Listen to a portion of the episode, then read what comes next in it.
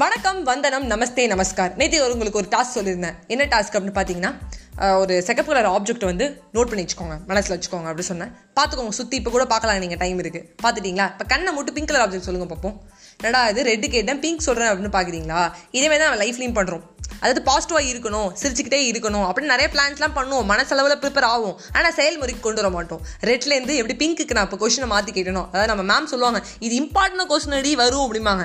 படிச்சுட்டு போனால் வேற ஒரு கொஸ்டின் வரும்போது நம்மளுக்கு கோவமும் வரும் டென்ஷனும் ஆகும் பயப்படவும் செய்வோம்.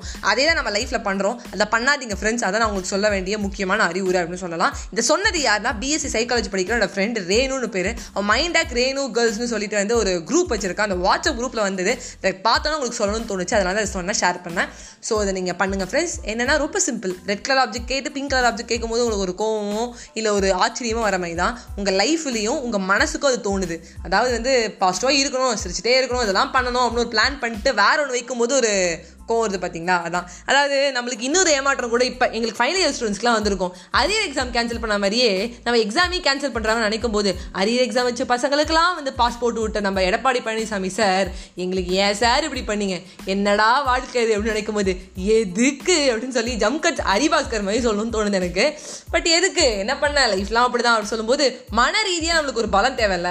இந்த மன ரீதியான பலத்தை நம்ம விட்டுறோம். அதாவது வந்து உடம்பு ரீதியாக பார்த்தா நிறைய பேர் பலமாக இருப்பாங்க. ஆனால் மனசுல வந்து ஏற்றுக்கவே முடியாது. என்னடா பண்ணி வச்சிருக்கீங்க. அரியர் எக்ஸாமுக்குலாம் விட்டீங்கடா. என்னடா பண்ணி வச்சிருக்கீங்க? அப்படின்னு ஃபைனல் இயரில் நான் ரொம்ப வருத்தப்படுறேன் அந்த சூழ்நிலை தான் இருக்கேன் இப்போ.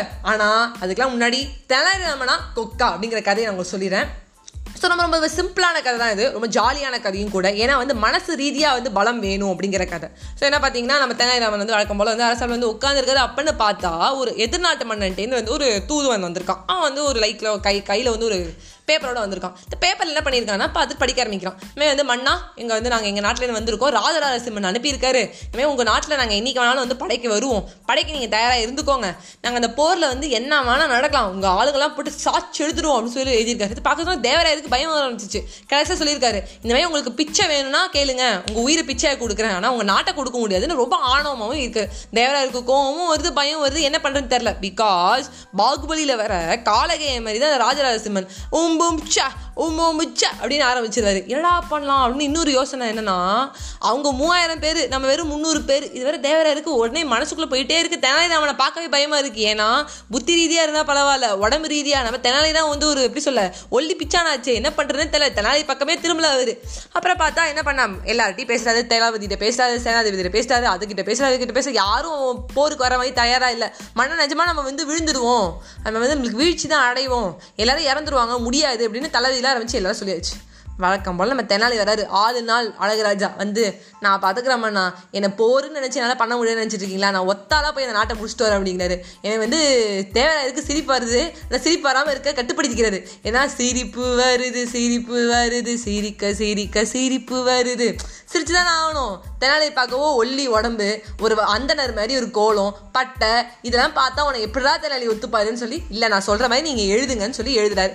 எழுதி கொடுத்ததுக்கப்புறம் அந்த தூதை எடுத்துகிட்டு ஒரு தூதுவராக வந்து இதை எடுத்துக்கிட்டு போறாரு. நேராக போய் ராஜராஜ சிம்மனோட வந்து அந்த அரசபையில் உட்காராரு அந்த ராஜராஜ நரசிம்மனை பார்க்கவே பயமா இருக்கு. ஏன்னா ஒரு ஆறு அடிக்கு பயங்கரமா இருக்காரு ஒரு ஆணானு பவனாட்டம்னுபாங்க எங்க அம்மா. ஒரு ஆஜானு பவனாட்டம். ரைட்டு. அந்த மாதிரி ரொம்ப அப்படியே இருக்காரு. பல்காக இருக்கிற பார்த்தோன்னே தெனாலிக்கே ரொம்ப பயம் வருது. தெனாலியை பார்த்து இவருக்கு சிரிப்பு வருது. என்ன இவன் இப்படி வந்திருக்கான் அப்படின்னு பார்த்தா அந்த நோட் என்ன இருக்கார். அதில் என்ன இருக்காருன்னா மண்ணா நீங்கள் தெரிஞ்சுக்கோங்க இந்த தெனாலிங்கிறவர் தான் வந்து என்னோட சேனாதிபதி. ஸோ அவர் வந்து உங்கள் இவர் வந்து உங்களை தனியாக வந்து போரிடுறதுக்காக வந்திருக்காரு. இவர் நீங்கள் சமாளித்து காட்டுங்க பார்ப்போம் அப்படின்னு போயிருக்காரு. எழுதினோடனே வந்து இவருக்கு வந்து பயங்கர சிரிப்பு வந்துருச்சு. எதான் சொன்னனே ஏற்கனவே தானியை பார்க்கவே வந்து சொல்ல ரொம்ப பாவமாக இருக்குது அவரே நாலு நாளைக்கு சாப்பிடாத மாதிரி இருக்காரு. எப்படி தனியாக போரிடுவாருன்னு சொல்லிட்டு ராஜாக்கு சிரிப்பு வந்துச்சு. ராஜராஜ சொல்கிறாரு என்ன? அவனுக்கு அவ்வளோ திமிரா? இது என்னோட சேனாதிபதியை கூப்பிடுறேன்னு அந்த சேனாதிபதியை கூப்பிடுறாரு. அவர் ஏழு அடிக்கு இருக்காரு. இவர் ஆறு அடினா அவர் ஏழு அடினா காம்படிஷன் நடத்துறீங்களா ஹைட்லையும் வெயிட்லையும் அப்படின்னு வந்து தெனாலிராமன் நினச்சிக்கிறாரு உடனே ராமர் ஒன்று சொல்கிறாரு நான் போருக்கு ரெடியாக தான் இருக்கேன். என் மன்னனை இருக்காருன்னா ஓகே ஆனால் ஒன்றே ஒரு விஷயம். நான் வந்து போர் முடியறதுக்கு முன்னாடி வரைக்கும் நான் மூணு நாள் சிறையில் இருக்கணும். அதுதான் வந்து எங்களோட வந்து வழக்கம். ஸோ உங்கள் சேனாதிபதியை மட்டும் சண்டை கூப்பிடுங்க. ஏன்னா நம்மளுக்கு பொருள் வீழ்ச்சியும் இருக்காது. போர்லேயும் ஒரு பெரிய சிரமம் இருக்காது.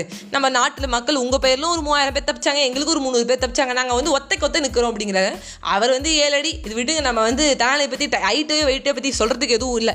நேராக போகிறாரு அந்த அர சிறைக்குள்ளே வந்துடுறாரு. சிறையில் ஒரு பக்கம் வந்து நம்மளோட ராஜராஜ நரசிம்மனோட சேனாதிபதியும் இன்னொரு பக்கம் வந்து தெனாலியும் இருக்காரு. தெனாலி பார்த்துட்டு ஒரு முறைக்கிறது வந்து அந்த சேனாதிபதி. ஸோ ஏன் பண்ணுறது ரெண்டு பக்கம் ஒரு ஒரு செவத்தில் வந்து சாப்பிட்றாங்க. மூணு நாள் கழிச்சு போர்.